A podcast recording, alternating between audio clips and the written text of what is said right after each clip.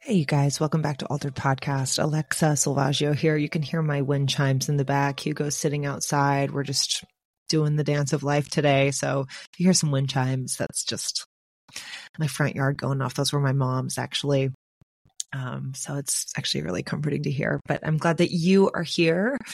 Um, for those of you who don't know, this is Altered Podcast, a place where we connect and talk about things that alter us, that create a, a sense of a holy shift, right? Um, to lay ourselves at the altar of life allows us to get altered and to change and to grow and to integrate what life is trying to show us. So here we are. Speaking of what life is trying to show us, for those of you who are on a path of growth, which I'm assuming if you're listening to this podcast, you're probably on a path of growth there's so many trials and tribulations that come up because the truth is is a lot of us don't actually want to look under the hood.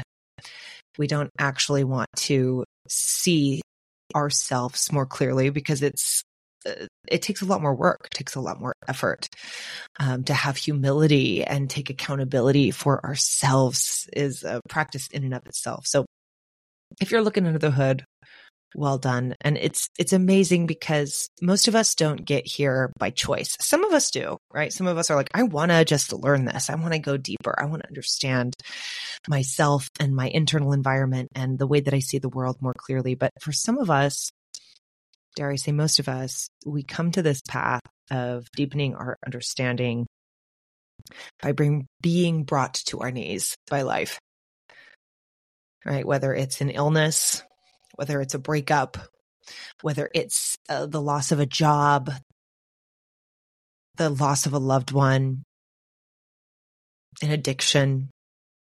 You know, all of these dynamics have the tendency to bring us to our knees in such a way that we have two choices. We either can start to look inward and heal, or we continue to look outward and create more chaos. And when we continue to look outward and we create more chaos, we miss the gems, right? I talk about all the time how sometimes eh, when we're brought to our knees in life, there are gems all over the ground. And if we're so busy looking out at who saw it or, ooh, what are they going to think? Or, oh my God, don't even look, we miss the gems. And then we just fell on our ass and we didn't even get the point. Right. But if we fell down and we pick up some of these gems, some of these lessons, some of these blessings, we can really continue to move forward in a new way.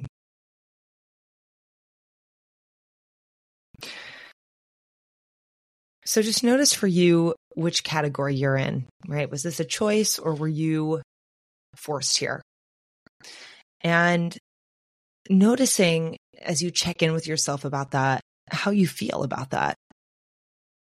Because often when we are forced into looking inward, when we have no choice but to go, okay, I have to see things more clearly. I have to see myself. I have to continue to cultivate a deeper sense of intimacy with myself, and intimacy equals into me see with myself and with life. There's some resentment right? It's like this cosmic two by four has smashed us in the head, going, wake up. And some of us are like, oh shit, this is really cool. Like, wow, I didn't even see the world like this. Like, I'm seeing in color for the first time. Like, the leaves on the trees look different. And some of us are going, fuck, I hate this. So just notice what you're holding around that because that's going to inform the journey itself, right? If there's resentment over the fact that you have to start looking at your stuff, it's going to be a whole lot harder to look at it right? It's like pure resistance, right? Oh God, I hate that I have to do this work is, is resistance. It's like lifting a weight while you're trying to swim. It just makes it a whole lot harder, right? It's our job to drop the weight and go, okay, this is the path. This is, this is what I'm doing. So something that I invite you to notice is if you're on this path and you look back at this previous aspect of yourself, right? Like I often say, and I, I write about this with my, my mother's passing, but when she was diagnosed with cancer, there was life before her diagnosis and then there was life after her diagnosis, and they were two very different lives. Right. So if I look back at this old version of myself, how do I feel about her? Do I love her? Do I forgive her? Am I pissed at her that she didn't do better? Am I joyous to have grown? Am I resentful that it took so long? Start to notice how you feel about this old aspect of you. And notice if there are any necessary reparations that need to occur. Because the truth is, is this old aspect of you did get you to where you needed to be.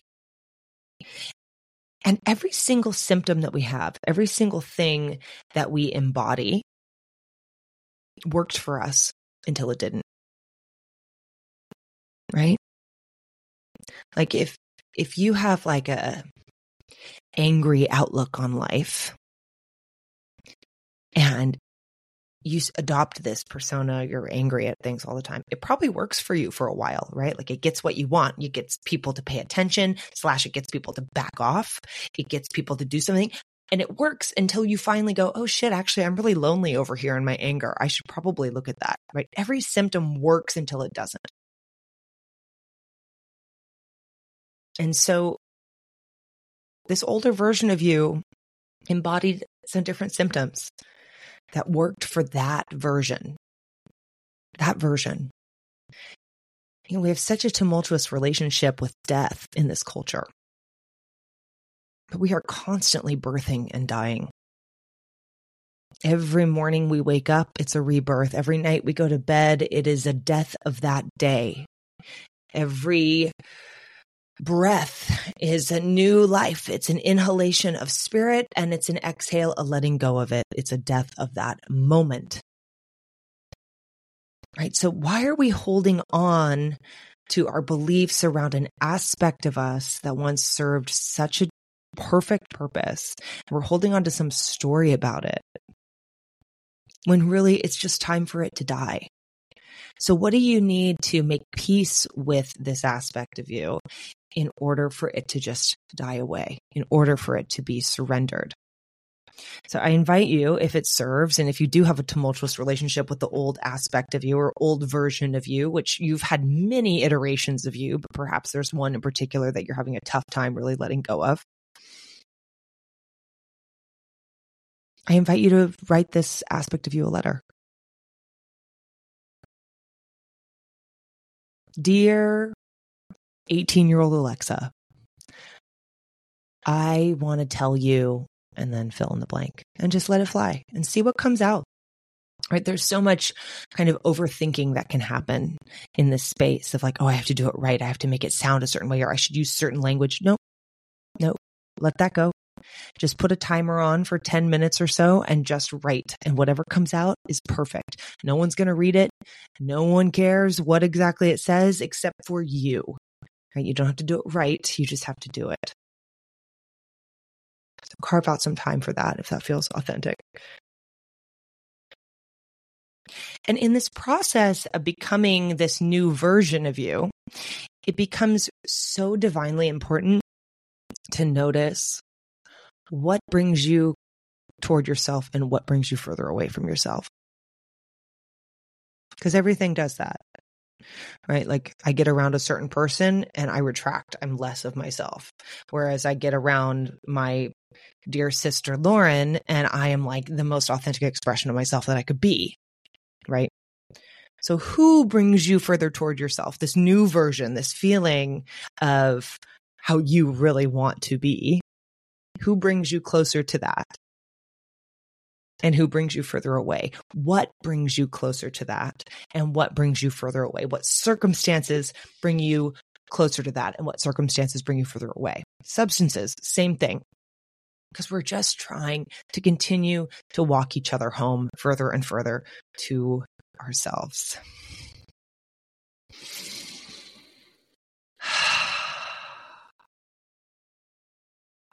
Honoring the place between no longer and not quite yet is such a trip. Honoring the place between I'm no longer that thing, but I'm not quite that thing over there. I'm not, I'm not that version of me that's fully integrated this thing, right? This, um, sense of self love or this sense of intimacy with myself or this sense of uh, play or this sense of whatever. I'm not quite over there yet. Can I honor this space of the in between? Because this space of the in between is like the divine test from the universe. Whether it's a psychological in between, right? Like I said, like, oh, I'm not quite integrated into that aspect of joy, but I'm not where I was in this despair, right? But I'm not quite there.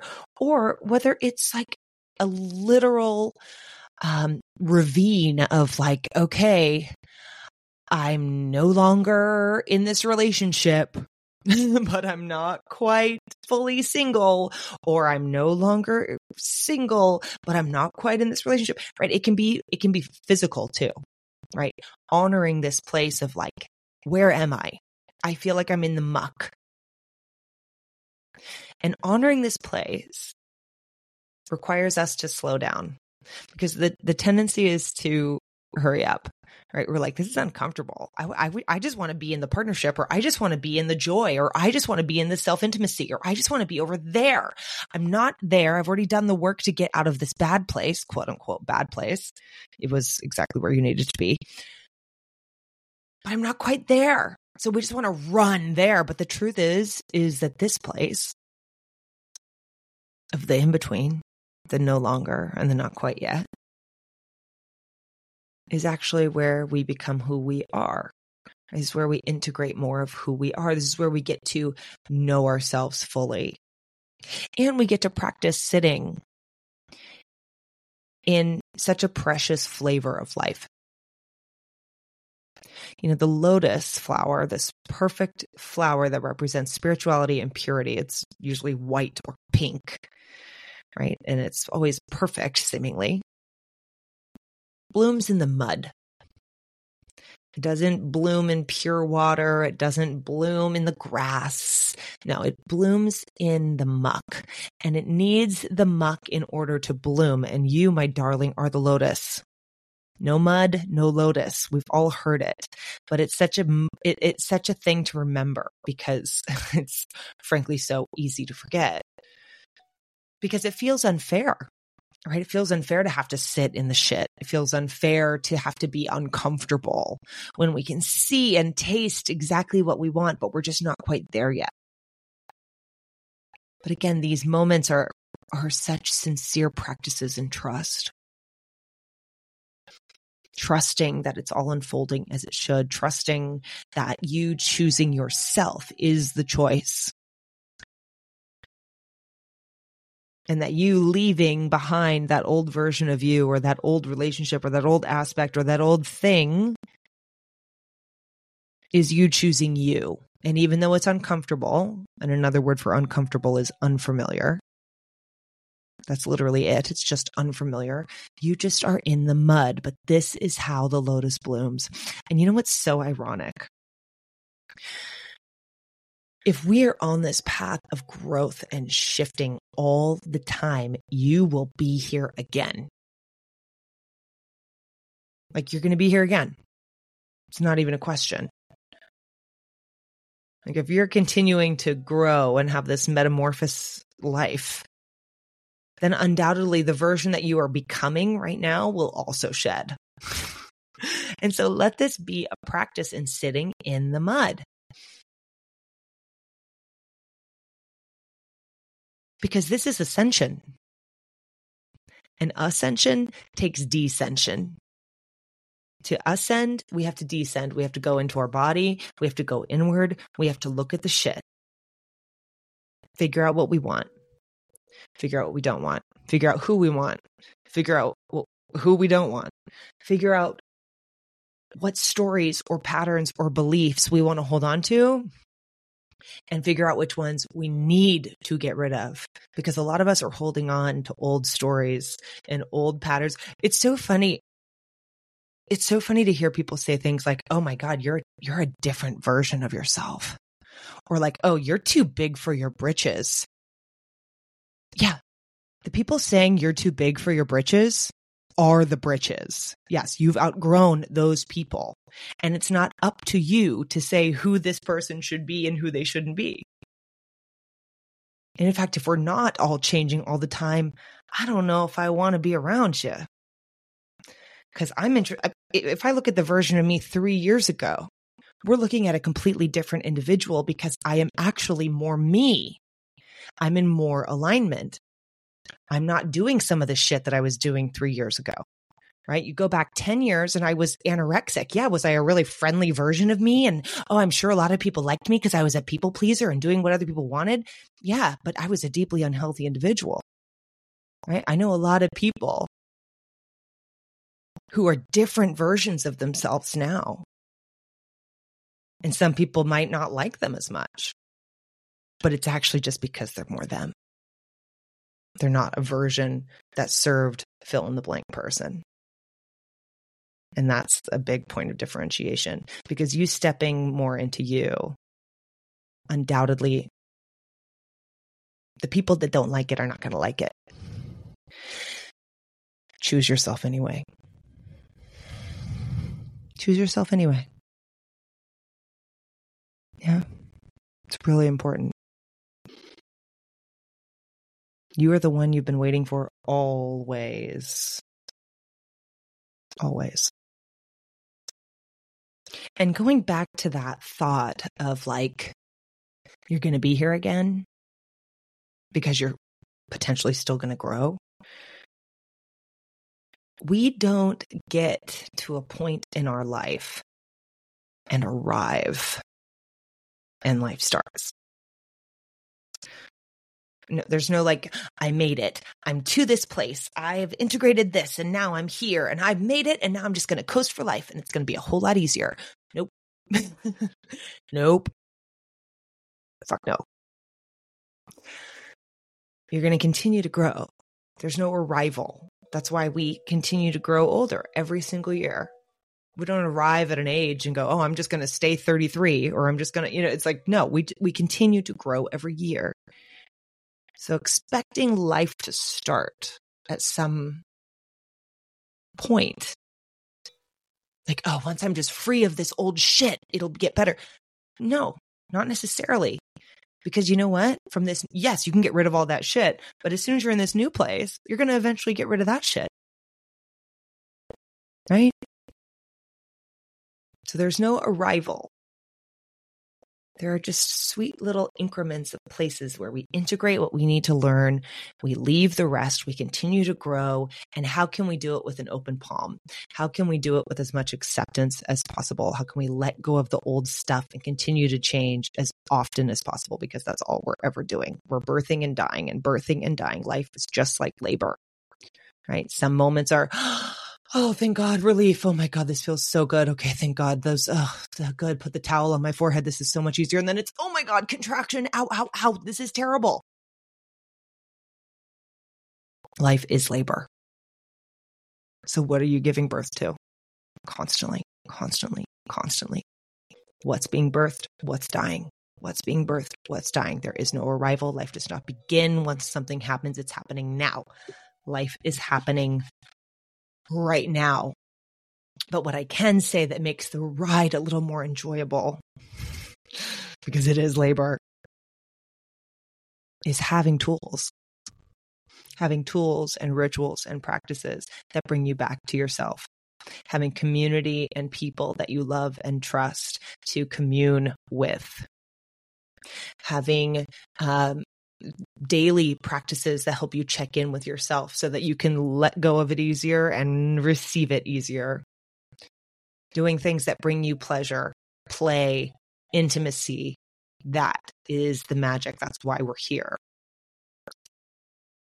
So, what are your tools for getting through life with more grace, with an open palm, birthing and dying consistently? What are your tools? What brings you toward yourself?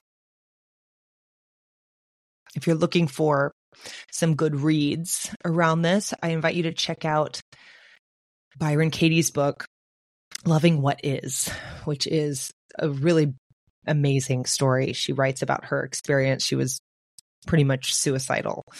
And she shares her kind of mental breakthrough around the stories of life and seeing them differently.